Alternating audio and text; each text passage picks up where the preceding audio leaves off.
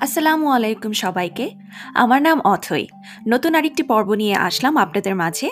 Bangla podcast show, গল্প শুনবে? আজকের গল্প হচ্ছে হুমায়ুন আহমেদ স্যারের লেখা, গল্পের নাম ভয়। গল্পটি খুব একটা বড়ও নয়, আবার খুব একটা ছোটও না। একবারে পড়ে আসলে শেষ করতে পারব না। তাই ভেবেছি আমি খণ্ড আকারে পর্বগুলো নিয়ে আসব এবং গল্পের মাঝে এবং গল্পের শেষে আমি গল্প পড়ে যেটা বুঝতে পেরেছি বা আমার যে মনোভাব সেগুলো আমি প্রকাশ করব। তাহলে চলুন শুরু করি, দেরি না করে।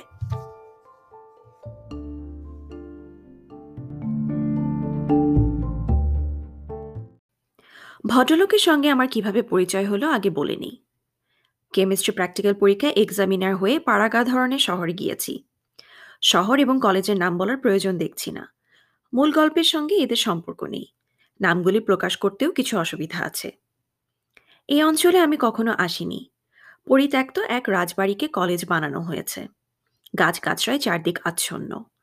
বিশাল কম্পাউন্ড কিন্তু লোকজন নেই। পরীক্ষার জন্য কলেজ ছুটি হয়ে গেছে। খা খা করছে চারদিক। আমি একটু হকচকিয়ে গেলাম। একটা সময় ছিল যখন এক্সামিনারদের আলাদা খাতির যত্ন ছিল। কলেজে প্রিন্সিপাল নিজের বাসায় রাখতেন। সকাল, বিকাল নানা ধরনের খাবার, জাল ফেলে পাকা রুই ধরা হতো। যত্নের চূড়ান্ত যাকে বলে। এখন সেই দিন নেই। কেউ পাত্তাই দেয় না। বিরক্ত চোখে তাকায়। আমার জায়গা হলো কেমিস্ট্রি ল্যাবরেটরির পাশের একটি খালি কামরায়। প্রিন্সিপাল সাহেব বললেন, আপনাকে হোস্টেলেই রাখতে পারতাম, কিন্তু বুঝতেই পারছেন চারিদিকে থাকবে ছাত্র। আপনি অস্বস্তি বোধ করবেন। ছাত্ররা তো আর আগের মতো নেই। মদ খায়। একবার একটা বাজে মেয়ে নিয়ে এসে নানান কীর্তি করেছে। বিশ্রী ব্যাপার। তবে আপনার খাওয়া দাওয়ার কোনো অসুবিধা হবে না। আমার বাসা থেকে খাবার যাবে। থাকার ঘর দেখে চমকে উঠলাম। আগে বোধহয় স্টোররুম ছিল। একটা মাত্র জানালা। রেলের টিকিট দেওয়ার জানালার মতো ছোট। ঘর ভর্তি মাকড়সার ঝুল। দুটি বিশাল এবং কুৎসিত মাকড়সা পেটে ডিম নিয়ে বসে আছে। এই নিরীহ প্রাণীটিকে আমি অসম্ভব ভয় পাই। এদের ছায়া দেখলেও আমার গা ঠান্ডা হয়ে আসে। ঝাড়ুদারকে পাঁচটা টাকা দিলাম মাকড়সা এবং মাকড়সার ঝুল পরিষ্কার করার জন্য। সে কি করল কে জানে? ঘর যেমন ছিল তেমনই রইল। দুটির জায়গায় এখন দেখছি তিনটি মাকড়সা। তৃতীয়টির গায়ের রং কালো। চোখ জলজল করছে। ওকে। আমি মাকড়সা ভয়ানক ভয় পাই। এরকম বিশাল বিশাল মাকড়সা যখন পেটে ডিম নিয়ে যখন এরকম দেয়ালের এক কোনায় বসে থাকে, ও মা রে মা, আমার গা কাটা, আমার আমার জিনিসটা চিন্তা করে গা কাটা দিচ্ছে। ভয়ঙ্কর। ওকে, ফিরে যাই গল্পে। সন্ধ্যাবেলা হারিস নামের একজন লোক একটা হারিকেন জ্বালিয়ে দিয়ে গেল। অথচ দিনের বেলায় ইলেকট্রিসিটি আছে দেখেছি। হারিস বলল, রাত দশটার পর কারেন্ট আসে। আমার বিষয়ে সীমা রইল না। রাত দশটার পর আমি কারেন্ট দিয়ে করব কি? সন্ধ্যার পর এলেন কেমিস্ট্রি ডেমনস্ট্রেটর সিরাজউদ্দিন। এর সঙ্গে আমার সকালে একবার দেখা হয়েছে। তখন বোধহয় তেমন মনোযোগ দিয়ে দেখিনি। মুখ ভর্তি আর্নেস্ট হেমিংওয়ের মতো চাপদারি মাথায় টুপি। চোখে সুরমা। গা থেকে আতরের গন্ধ বেরোচ্ছে। বেটে খাটো একজন মানুষ। বয়স পঞ্চাশের মতো হলেও চমৎকার স্বাস্থ্য। এই গরমেও গায়ে ঘিয়া রঙের একটা চাদর। তিনি কথা বলেন খুব সুন্দর করে। By the way Ernest Hemingway কিন্তু একজন নোবেল প্রাইজ বিজয়ী। উনি সাহিত্যে নোবেল পেয়েছেন। উনি একজন আমেরিকান ভদ্রলোক, সাংবাদিক ছিলেন, গল্প লিখতেন এবং উনি উনিশশো একষট্টি সালে মারা গেছেন। আবার ফিরে যাচ্ছি গল্পে। সিরাজউদ্দিন সাহেব স্যার, কেমন আছেন? আমি বললাম, ভালোই আছি। আপনার খুব তকলিফ হলো, স্যার? আমি বললাম, না, তকলিফ আর কি। সিরাজউদ্দিন সাহেব বললেন, আগে এক্সামিনার সাহেবরা এলে প্রিন্সিপাল স্যারের বাসায় থাকতেন, কিন্তু তার এক ছেলের মাথায় দোষ হয়েছে। প্রিন্সিপাল স্যার এখন আর কাউকে বাসায় রাখেন না। ছেলেটা বড় ঝামেলা করে। আমি বললাম, আমার কোনো অসুবিধা হচ্ছে না। সিরাজউদ্দিন সাহেব ক্ষীণ কণ্ঠে বললেন, স্যার, ভেতরে এসে একটু বসবো? আমি বললাম, নিশ্চয়ই, আসুন গল্প করি। সিরাজউদ্দিন সাহেব বসতে বসতে বললেন, এখানে ডিস্ট্রিক্ট কাউন্সিলরের একটা ডাক বাংলো আছে। আপনাকে সেখানে রাখতে চেয়েছিলাম, কিন্তু সেখানে রেভিনিউর সিও তার ফ্যামিলি নিয়ে থাকেন।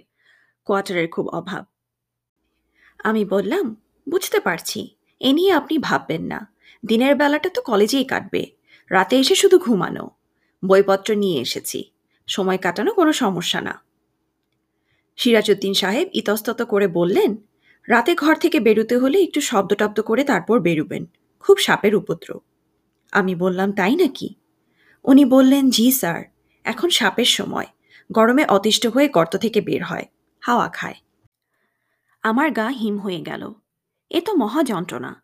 প্রায় দুশো গজ দূরে ঝোপঝাড়ের মধ্যে বাথরুম। আমার আবার রাতে কয়েকবার বাথরুমে যেতে হয়। সিরাজউদ্দিন সাহেব বললেন, স্যার, ঘরের মধ্যে কোনো ভয় নেই। চারিদিকে কার্বলিক অ্যাসিড দিয়ে দিয়েছি। সাপ আসবে না। যদি স্যার আপনি একটু অনুমতি দেন, পা উঠিয়ে বসি। আমি বললাম, বসুন। যেভাবে আপনার আরাম হয়, সেভাবেই বসুন। ভদ্রলোক পা উঠিয়ে বসলেন এবং একের পর এক সাপের গল্প শুরু করলেন। সেই সব গল্পও অতি বিচিত্র। রাতে ঘুম ভেঙেছে, হঠাৎ তার মনে হলো নাভির উপর চাপ পড়ছে। চোখ মেললেন ঘরে চাঁদের আলো। সে আলোয় লক্ষ্য করলেন একটা সাপ কুণ্ডলি পাকিয়ে নাভির উপর শুয়ে ঘুমোচ্ছে। আসল সাপ, শঙ্খচূড়। একসময় আমি বিরক্ত হয়ে বললাম, সাপের গল্প আর শুনতে ইচ্ছে করছে না। দয়া করে অন্য গল্প বলুন। ভদ্রলোক সম্ভবত সাপের গল্প ছাড়া অন্য কোনো গল্প জানেন না। কিছুক্ষণ চুপ করে থেকে শুরু করলেন সাপের সঙ্গম দৃশ্যের বর্ণনা। চৈত্র মাসের এক জ্যোৎস্নায় তিনি এই দৃশ্য দেখেছেন। বর্ণনা শুনে আমার গা ঘিন ঘিন করতে লাগল। সিরাজুদ্দিন সাহেব বললেন, সাপ যে জায়গায় এসব করে, তার মাটি কবজে ভরে কোমরে রাখলে পুরুষত্ব বাড়ে। বিজ্ঞানের একজন শিক্ষকের মুখে কি অদ্ভুত কথা? আমি ঠাট্টা করে বললাম, আপনি সেখানকার মাটি কিছু সংগ্রহ করলেন? তিনি আবার ঠাট্টা বুঝতে পারেন না। সরল ভঙ্গিতে বললেন, জি না, স্যার। লোকটি নির্বোধ। নির্বোধ মানুষের সঙ্গে আমার কথা বলতে ভালো লাগে না। কিন্তু এই লোক উঠছে না। সাপ সম্পর্কিত যাবতীয় তথ্য সে আমাকে দেবে বলে বোধহয় তৈরি হয়েই এসেছে। মুক্তি পাবার জন্য একসময় বলেই ফেললাম। সারাদিনের জার্নিতে টায়ার্ড হয়ে এসেছি। যদি কিছু মনে না করেন, বাতিটাতে নিভিয়ে শুয়ে পড়ব। ভদ্রলোক অবাক হয়ে বললেন, কি বলেন স্যার? ভাত না খেয়ে ঘুমাবেন? ভাত তো এখনও আসেনি। দেরি হবে। আমি প্রিন্সিপাল সাহেবের বাসা থেকে খোঁজ নিয়ে তারপর আপনার কাছে এসেছি। আমি যাওয়ার পর রান্না চড়িয়েছে। গোশত রান্না হচ্ছে। আমি বললাম, তাই নাকি? উনি বললেন, জি, আপনি গরু খান তো? জি, খাই। এখানে কসাইখানা নাই, মাঝে মাঝে গরু কাটা হয়, আজ হাটবার, তাই গরু কাটা হয়েছে, প্রিন্সিপাল সাহেব দুই ভাগ নিয়েছেন। আমি বললাম, ও আচ্ছা পঁচিশ টাকা করে ভাগ। তাই বুঝি? উনি বললেন, প্রিন্সিপাল সাহেবের স্ত্রী রান্না খুব ভালো। আমি বললাম, তাই? উনি বললেন, জি তবে আজ রান্না করছে তার ছেলের বউ। যে ছেলেটা পাগল, তার বউ। ও আচ্ছা। সিরাজউদ্দিন সাহেব বললেন, বিরাট অশান্তি চলছে প্রিন্সিপাল স্যারের বাড়িতে। ছেলে বটি নিয়ে তার মাকে কোপ দিতে গেছে। বউ গিয়ে মাঝখানে পড়ল। এখন ছেলেকে বেঁধে রেখেছে। এই জন্যই রান্নার দেরি হচ্ছে। আমি বললাম, কোনো হোটেলে গিয়ে খেয়েলেই হতো। এদের দুঃসময়ে কি যে বলেন স্যার। আপনি আমাদের মেহমান না।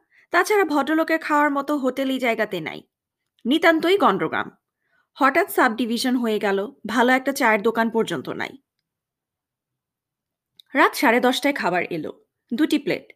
সিরাজউদ্দিন সাহেবও আমার সঙ্গে খেতে বসলেন। হাত ধুতে ধুতে বললেন, প্রিন্সিপাল সাহেব আমাকে আপনার সঙ্গে খেতে বলেছেন।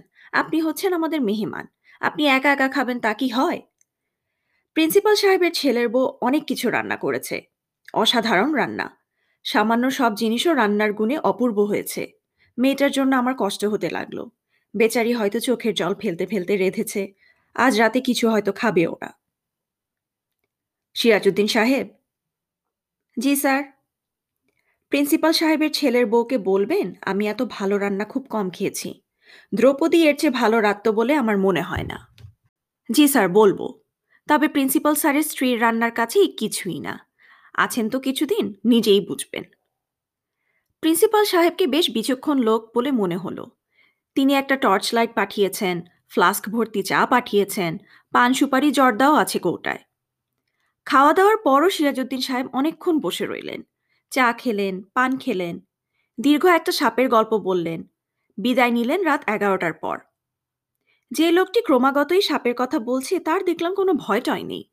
টর্চ বা লাঠি ছাড়াই দিব্যি হনহন করে চলছে। আমি দরজা বন্ধ করে বিছানায় এসে বসলাম। নতুন জায়গায় চট করে ঘুম আসবে না। শুয়ে শুয়ে হালকা ধরনের কিছু বই পড়া যায়।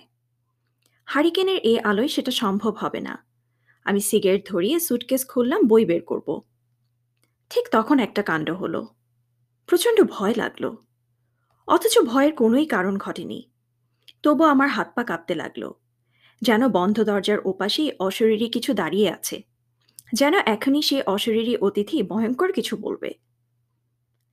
নিজের অজান্তেই আমি চেঁচিয়ে উঠলাম, কে? কে? আর তখনই শুনলাম থপথপ শব্দে একজন কেউ যেন দূরে চলে যাচ্ছে। ছোট একটা কাশির শব্দও শুনলাম। ভয়টা যেমন হঠাৎ এসেছিল, তেমনি হঠাৎ চলে গেল। আমি খুবই স্বাভাবিক ভঙ্গিতে দরজা খুলে বাইরে এসে দাঁড়ালাম। চাঁদের আলোয় চারদিক থই থই করছে। কোথাও কেউ নেই। হঠাৎ এই অস্বাভাবিক ভয় আমাকে অভিভূত করল কেন? এখনও গা ঘামে ভেজা, হৃৎপিণ্ড লাফাচ্ছে। আমি শারীরিকভাবে পুরোপুরি স্বাভাবিক না হওয়া পর্যন্ত বারান্দায় দাঁড়িয়ে রইলাম। হালকা বাতাস দিচ্ছে, বেশ লাগছে দাঁড়িয়ে থাকতে। লুঙ্গি পরা খালি গায়ে একটা লোক বিড়ি টানতে টানতে আসছে। আমাকে দেখেই বিড়ি লুকিয়ে ফেলে বলল, আদাব, স্যার। আমি বললাম, আদাব, তুমি কে? আমার নাম কালীপদ, আমি কলেজের দারোয়ান। আমি বললাম, তুমি কিছুক্ষণ আগে কি এখানেই ছিলে? দারোয়ান বলল, জি স্যার লাইব্রেরি ঘরের সামনে বসেছিলাম। আমি বললাম, কাউকে যেতে দেখেছ? দারোয়ান বলল, না। কেন স্যার? কি হয়েছে? আমি বললাম, না, এমনি। কিছুক্ষণের মধ্যে ইলেকট্রিসিটি চলে এলো। আমি নিশ্চিন্ত মনে বই নিয়ে শুতে গেলাম। স্টিফেন কিংয়ের লেখা ভৌতিক উপন্যাস। দারুণ রগরগে ব্যাপার। একবার পড়তে শুরু করলে ছাড়তে ইচ্ছে করে না। ভয় ভয় লাগে, আবার পড়তেও ইচ্ছে করে। পুরোপুরি ঘুমোতে গেলাম একটার দিকে। বারবার মনে হতে লাগল কিছুক্ষণ আগে এই অস্বাভাবিক ভয়টা কেন পেলাম? রহস্যটা কি? আমি খুব একটা সাহসী মানুষ এরকম দাবি করি না। কিন্তু অকারণে এত ভয় পাবার মতো মানুষও আমি নই। একা একা বহুত রাত কাটিয়েছি। সে রাতে আমার আর ভালো ঘুম হলো না। দিনের বেলাটা খুব ব্যস্ততার মধ্যে কাটল। একুশ জন ছেলে পরীক্ষা দেবে। জোগাড় যন্ত্র কিছুই নেই। ল্যাবরেটরির অবস্থাও শোচনীয়। একটা মাত্র ব্যালেন্স তাও ঠিকমতো কাজ করছে না। প্রয়োজনীয় কেমিক্যালসও নেই। সে নিয়ে কারও মাথা ব্যথাও নেই। কেমিস্ট্রির দুইজন টিচার। ওরা নির্বিকার ভঙ্গিতে বসে আছেন। একজন আমাকে বলে গেলেন, কলেজের অবস্থা তো দেখতেই পাচ্ছেন। ক্লাস টাসও তেমন হয় না। একটু দেখে শুনে নিবেন, স্যার। পাস মার্কটা দিয়ে দিবেন। আমি হেসে বললাম, কি করে দেব বলুন? দেবার তো একটা পথ লাগবে। এরা তো মনে হচ্ছে প্র্যাকটিক্যাল কাজ কিছুই করেনি। উনি বললেন, কি করে করবে বলেন? স্ট্রাইক ফাইক লেগেই আছে, জিনিসপত্রও কিছু নেই। আমি একমাত্র সিরাজউদ্দিন সাহেবকে দেখলাম ব্যস্ত হয়ে ছুটাছুটি করছে। চেষ্টা করছেন কীভাবে ছাত্রদের খানিকটা সাহায্য করা যায়। একুশ জন ছাত্রছাত্রীর কেউ তাকে এক মুহূর্তের আড়াল করতে রাজি নয়। একটি মেয়ে সল্ট অ্যানালাইসিসের কিছুই না পেরে তাদের স্বভাব মতো কাঁদতে শুরু করেছে। সিরাজউদ্দিন সাহেব তাকে একটা ধমক দিলেন। খবরদার কাঁদবি না, কাঁদলে চর খাবি। গোড়া থেকে কর। ড্রাই টেস্টগুলি আগে কর, আমাকে দেখিয়ে দেখিয়ে করবি। ছাত্রদের জন্য আমার খানিকটা মমতাও লাগছে। যন্ত্রপাতি নেই কেমিক্যালস নেই, স্যারদের কোনো আগ্রহ নেই। ছেলেরা করবে কি? এক্সামিনারদের একটা দায়িত্ব হচ্ছে লক্ষ্য রাখা যেন ছাত্ররা তাদের নিজেদের কাজগুলি নিজেরাই করে। কিন্তু সবসময় দায়িত্ব পালন করা সম্ভব হয় না। দেখেও না দেখার ভান করতে হয়। এখন যেমন করছি। দুপুরবেলা প্রিন্সিপাল সাহেব দেখতে এলেন পরীক্ষা কেমন হচ্ছে। ভদ্রলোককে মনে হলো বিপর্যস্ত। কিছুক্ষণ মুখ কুচকে রেখে বললেন, দেন সবকটিয়ে ফেল করিয়ে দেন। ঝামেলা চুকে যাক। কোনো প্রিন্সিপালকে এরকম কথা বলতে শুনিনি। আমি হেসে ফেললাম। প্রিন্সিপাল সাহেব বললেন, রাতে অসুবিধা হয়নি তো? আমি বললাম, জি না, হয়নি। উনি বললেন, সিরাজউদ্দিনকে আপনার খোঁজ খবর রাখতে বলেছি। কোনো কিছু দরকার হলেই তাকে বলবেন, সংকোচ করবেন না। আমি বললাম, না, করব না। প্রিন্সিপাল সাহেব বললেন, সাপের গল্প বলে মাথা খারাপ করিয়ে দেবে, পাত্তা দেবেন না। এখানে সাপের উপদ্রব একেবারেই নেই। আমি বললাম, তাই নাকি? উনি বললেন, আপনাকে ভয় পাইয়ে দিয়েছে বোধহয়। আমাকেও দিয়েছিল। প্রথম যখন আসি, এমন অবস্থা ঘর থেকে বেরোবার আগে হারিকেন লাঠি এইসব নিয়ে বের হতাম। প্রিন্সিপাল সাহেব বেশিক্ষণ দাঁড়ালেন না। আগামীকাল সন্ধ্যায় চা খাবার দাওয়াত দিয়ে ব্যস্ত ভঙ্গিতে চলে গেলেন। পাঁচটায় পরীক্ষা শেষ হবার কথা, শেষ হলো রাত নয়টায়। সিরাজউদ্দিন সাহেবের বিধ্বস্ত অবস্থা। আমি হাসতে হাসতে বললাম, পরীক্ষা তো আপনার ছাত্ররা দেয়নি, দিয়েছেন আপনি। মনে হচ্ছে ভালোই পড়লেন। আমার সঙ্গেই তিনি ঘরে ফিরলেন। খাওয়া দাওয়া করে নিজের জায়গায় ফিরে যাবেন। অতিরিক্ত ক্লান্ত থাকার জন্য বোধহয় আজ সাপের গল্প শুরু হলো না। নিঃশব্দে খাওয়া শেষ করে তিনি উঠে পড়লেন। বললেন, স্যার, যাই। দরজা বন্ধ করে শুয়ে পড়েন। রাত বিরাতে বেরোবার সময় একটু খেয়াল রাখবেন। শব্দ করে পা ফেলবেন। সাপেরই এখন সিজন আমি বললাম, খুব খেয়াল রাখব। আমি দরজা বন্ধ করে বিছানায় এসে বসা মাত্র ঠিক আগের মতো হলো। তীব্র একটা ভয় আমাকে আচ্ছন্ন করে ফেলল। থরথর করে হাত পা কাঁপছে। নিঃশ্বাস নিতে পারছি না। মনে হচ্ছে এখনই বোধহয় অজ্ঞান হয়ে যাব। দরজায় কড়ায় টন করে একটা শব্দ হলো, যেন কেউ কড়া নাড়তে গিয়ে কড়া নাড়ল না। ঠিক তখন ভয়টা চলে গেল। আমি পুরোপুরি স্বাভাবিক। জগ থেকে ঢেলে এক গ্লাস পানি খেলাম। গলা উঁচিয়ে ডাকলাম, কালীপদ! কালীপদ! কেউ সাড়া দিল না। আজ বোধহয় ডিউটি দিচ্ছে না। বারান্দায় একটা চেয়ার টেনে এনে বসলাম। সিগারেট ধরালাম, আকাশে অল্প মেঘ। মাঝে মাঝে মেঘের আড়ালে চাঁদ ঢাকা পড়ে যাচ্ছে, আবার ভেসে উঠছে। অপূর্ব আলো আধারী। ঢাকা শহরে বসে এ দৃশ্য ভাবাই যায় না। তবে বড় বেশি নির্জন। ঝিঝি ঢাকছে। ঢাকা শহরে ঝিঝির ডাকও ম্যাজিকের মতো হঠাৎ করে থেমে যাচ্ছে। সেই সময়টা বেশ অদ্ভুত মনে হয়। সবাই যেন বিরাট কোনো ঘটনার জন্য অপেক্ষা করছে। বইপত্র পড়ে আমার ধারণা হয়েছিল শিয়াল বোধহয় প্রহরে প্রহরে ডাকে। এই ধারণাও দেখলাম সত্যি না। সারাক্ষণই শিয়াল ডাকছে। সেই ডাকের মধ্যে একটা করুণ ব্যাপার আছে, শুনতে ভালো লাগে। ফ্লাস্ক থেকে চা ঢেলে নিয়ে আবার এসে বসলাম বারান্দায়। আর তখন দেখলাম কালীপদ আসছে। তার হাতে এক গাদা এটো বাসন কোষণ সম্ভবত পুকুরে ধোবে। আমি ডাকলাম, এই কালীপদ! আদাব, স্যার। আমি বললাম, একটু শুনে যাও তো। কালীপদ এগিয়ে এসে মাথা নুইয়ে প্রণাম করল। হিন্দুদের প্রণামের এই ভঙ্গিটি বেশ সুন্দর। আমি বললাম, রাত দুপুরে ধুতে যাচ্ছ নাকি? ও বলল হ্যাঁ স্যার। আমি বললাম আচ্ছা তুমি কি সিরাজউদ্দিন সাহেবের বাসা চেনো? কালীপদ বলল, জি, চিনি। আমি বললাম, কত দূর?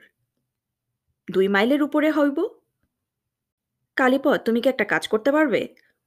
কালীপদ বলল নিশ্চয় পারব, স্যার, বলেন। আমি বললাম, তুমি কি আমাকে ওর বাসায় নিয়ে যেতে পারবে? কালীপদ অবাক হয়ে বলল, এখন? আমি বললাম হ্যাঁ এখন। তুমি তোমার কাজ সেরে আসো, তারপর যাব। কালীপদ বলল, আমি ওনারে ডাইকা নিয়ে আসি? আমি বললাম, না, ডেকে আনতে হবে না, আমিই যাব। তোমার কোনো অসুবিধা আছে? কালীপদ বলল, না, অসুবিধা নাই। আচ্ছা আমি আইতেছি। আজ এটুকুই থাক। এখনও বুঝতে পারছি না গল্প কোন দিকে যাচ্ছে। এটি কোনো ভৌতিক গল্প কিনা। দেখা যাক, পড়তে গেলে বুঝতে পারব। গল্পের শুরুতে কলেজের একটা বর্ণনা দেয়া আছে। বর্ণনাটা পড়ে আমার আমার দাদু বাড়ির কথা মনে পড়ে গেল। আমার দাদু বাড়ির আশেপাশেই আসলে একটা প্রাইমারি স্কুল একটা হাই স্কুল এবং একটা কলেজ ছিল। আমাদের বাড়ির সামনে দিয়ে বিভিন্ন বয়সী ছেলে মেয়েরা স্কুলে অথবা কলেজে যাতায়াত করত। আমি সেটা বারান্দা থেকে বসে বসে দেখতাম। শহরের মানুষ হিসেবে আমার কাছে একদম অন্যরকম ছিল ব্যাপারটা। আমি দেখতাম সবাই একসাথে দল বেঁধে গল্প করতে করতে যাচ্ছে অথবা সাইকেল চালিয়ে যাচ্ছে। শহরে তো নিরাপত্তার কারণে আসলে একা যাতায়াত করা বারণ ছিল। তাই যখন এরকম দেখতাম যে সবাই এত খুশি মনে গল্প করে করে যাচ্ছে, আমার কাছে মনে হতো, আহা, আমারও এরকম হলে কত ভালো হতো। সিয়াজউদ্দিন সাহেব এবং প্রিন্সিপাল সাহেবের চরিত্র এখনও বুঝে উঠতে পারিনি। আপাত দৃষ্টিতে ভালো মানুষ মনে হচ্ছে। আন্তরিকতা আছে, বিচক্ষণ এবং বন্ধুসুলভ। মূল যে চরিত্র ওনার বর্ণনা শুনে যেটা বুঝতে পারছি যে উনি এখনও সব কিছু জাস্ট দেখে যাচ্ছেন এবং যেটাকে বলে অবজার্ভ করা। ওনার আশেপাশে কি ধরনের এনভায়রনমেন্ট এবং কি ধরনের মানুষ মূলত ওনার কথাবার্তা হয়েছে শুধু সিরাজউদ্দিন সাহেব, প্রিন্সিপাল সাহেব এবং একজন, দুজন শিক্ষকের সাথে এবং দারোয়ান যে আছে তার সাথে আপাত দৃষ্টিতে উনার আসলে আশেপাশ সম্পর্কে এখন পর্যন্ত কোনো ধারণা হয়নি এখানে শেষের যতটুকু আমি পড়লাম যে এখানে যে দুই দিন, দুই রাতের যে ইনসিডেন্ট এখানে বর্ণনা করা হয়েছে, প্রথম রাত এবং দ্বিতীয় রাত। যে উনি হঠাৎ করে সিরাজউদ্দিন সাহেব ওনার সাথে রাতের খাবার শেষ করার পর যখন চলে গেছেন নিজের বাসায়, উনি হঠাৎ করে একটা মানে ভয় অনুভব করলেন। এই ব্যাপারটা আসলে ইন্টারেস্টিং। আমি পড়ে আমার কাছে ব্যক্তিগতভাবে যেটা আমার মনে হলো, সেটা হচ্ছে যে এটা কি এমন কিছু যে উনি নতুন জায়গাতে এসেছেন বলে হঠাৎ করে একটা প্যানিক অ্যাটাক হলো? নতুন পরিবেশ, নতুন থাকার জায়গা, নতুন কর্মক্ষেত্র, নতুন মানুষ আশেপাশে। আবার আপনার ধরুন যে ১ম রাতেই সিরাজউদ্দিন সাহেব সাপ নিয়ে একটা ভয় দেখিয়েছেন। যে ভয় ঠিক না, উনি আসলে সাবধান করার উদ্দেশ্যে কথাগুলা বলেছেন যে বাইরে মানে এই সময় সাপের সিজন। উনি রাতেবেলা বের হলে যেন একটু সাবধান থাকেন। এ ধরনের কথাবার্তা বলেছেন। সবকিছু মিলিয়ে কি এরকম কিছু হতে পারি কি? যে ধরুন হয় না অনেক সময় আমাদের যে বাসার মধ্যে মানুষ আছে, অনেকক্ষণ ধরে মানুষ আছে আমরা গল্পগুজব করছি বা রেগুলার যা করার করছি এবং যখন মানুষটা বাসা থেকে চলে যায় তখন হঠাৎ করে একটা কীরকম জানি খালি, খালি লাগে। এরকম আপনাদের হয়েছে কিনা জানি না। বাট আমার এরকম অনেকবারই হয়েছে এবং আমার, আমি শুধু নট অনলি উইথ মি আমি এরকম আরও অনেকেরই শুনেছি যে, কোনো কারণ ছাড়াই হঠাৎ করে একটু গা মানে খালি বাসাতে একটু গা ছমছম করে উঠল। মনে হলো কেউ বোধহয় আছে, কেউ বোধহয় পর্দার আড়ালে অথবা, অথবা জানালার বাইরে অথবা দরজার বাইরে কেউ হয়তো দাঁড়িয়ে আছে বা কেউ হয়তো সরে গেল বা কোনো একটা ছায়া দেখল। এ ধরনের কিছু ব্যাপার অনেক সময় আমি মানে এটা খুব কমন একটা ব্যাপার যে আমি অনেকবার শুনেছি যে এবং এটা ম্যাক্সিমাম টাইমে খালি বাসাতেই হয়। যে খালি বাসাতে একা তখনই হয় যখন মানুষ কেউ নাই। তো এই জিনিসটা আসলে এটার কোনো ব্যাখ্যা আমার জানা নেই। এটা হয়তোবা আমরা সবার সাথে থেকে অভ্যস্ত বা বাসা ভর্তি মানুষের সাথে যারা থেকে মানে যারা একা থেকে অভ্যস্ত না, তাদের জন্য তো মানে তারা তো একা থাকতে পারে না। অনেক সময় দেখা যায় যে একা হলেই তাদের ভয় লাগে। কিসের ভয় জানে না, কিন্তু ভয় লাগে। এই জিনিসটা খুবই কমন। তো হয়তোবা মূল চরিত্র উনার হয়তো নতুন জায়গাতে এসে যে একটা টেনশন তো থাকেই। যখন আপনি কোনো নতুন জায়গাতে যাবেন এবং সেটা যদি কর্মক্ষেত্র হয় তো স স্বাভাবিকভাবেই মানুষের একটা টেনশন কাজ করে। হয়তোবা সেটা থেকেই উনার হয়তো কোনো কারণ ছাড়া ভয় লাগছে এবং উনি চিন্তা করলেন যে ঠিক আছে তাহলে আমি সিরাজউদ্দিন সাহেবের বাসায় গিয়ে উনার সাথে দেখা করি। আমি যদিও জানি না যে উনি আসলে কি উদ্দেশ্যে দেখা করতে যাচ্ছেন বা কিছু, সেটা আশা করি পরবর্তী পর্বে আমি সেটা জানতে পারব এবং তখন, তখন দেখা যাবে যে গল্প আসলে কোন দিকে যাচ্ছে এবং সেটা পড়ে তখন আমি হয়তোবা আমার কি বলব? মানে আমার চিন্তা এখন যেটা চিন্তা করছি হয়তো তখন সেটার চিন্তা আবার পাল্টে যেতে পারে। সেটা পরবর্তী পৃষ্ঠাগুলো যখন খোলাসা হবে গল্পের তখন, তখন বুঝতে পারব। তাহলে আজকে এ পর্যন্তই থাকুক।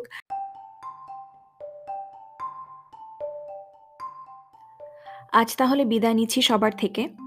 কোনো কিছু যদি ভালো লেগে থাকে অথবা খারাপ লেগে থাকে অবশ্যই আমাকে জানাবেন। আমি একদমই আনাড়ি হাতে এই পডকাস্ট শোগুলো শুরু করেছি। সো অনেক ভুল আছে আমি জানি, অনেক কিছু শিখছি। এজন্য আমাকে অবশ্যই আপনারা জানাবেন যে কেমন লাগল বা কোনো কিছু যদি আমার ঠিক করতে হয় তাহলে সে ব্যাপারেও আমাকে বলতে পারেন। আমাকে আপনারা ভয়েস মেসেজ পাঠাতে পারবেন অ্যাঙ্কর ডট কমে আমাকে ইমেল করতে পারবেন গল্প শুনবে অ্যাট জিমেল ডট কমে এবং আমাকে ফেসবুক পেজেও আপনারা ইনবক্স করতে পারবেন। সমস্ত ডিটেলস আমি ডেসক্রিপশন বক্সে দিয়ে দিব এবং ইয়া সো দেখা হবে পরবর্তী অনুষ্ঠানে। আমি এই গল্পের সেকেন্ড পার্ট নিয়ে আসব। টিল দেন সবাই ভালো থাকবেন।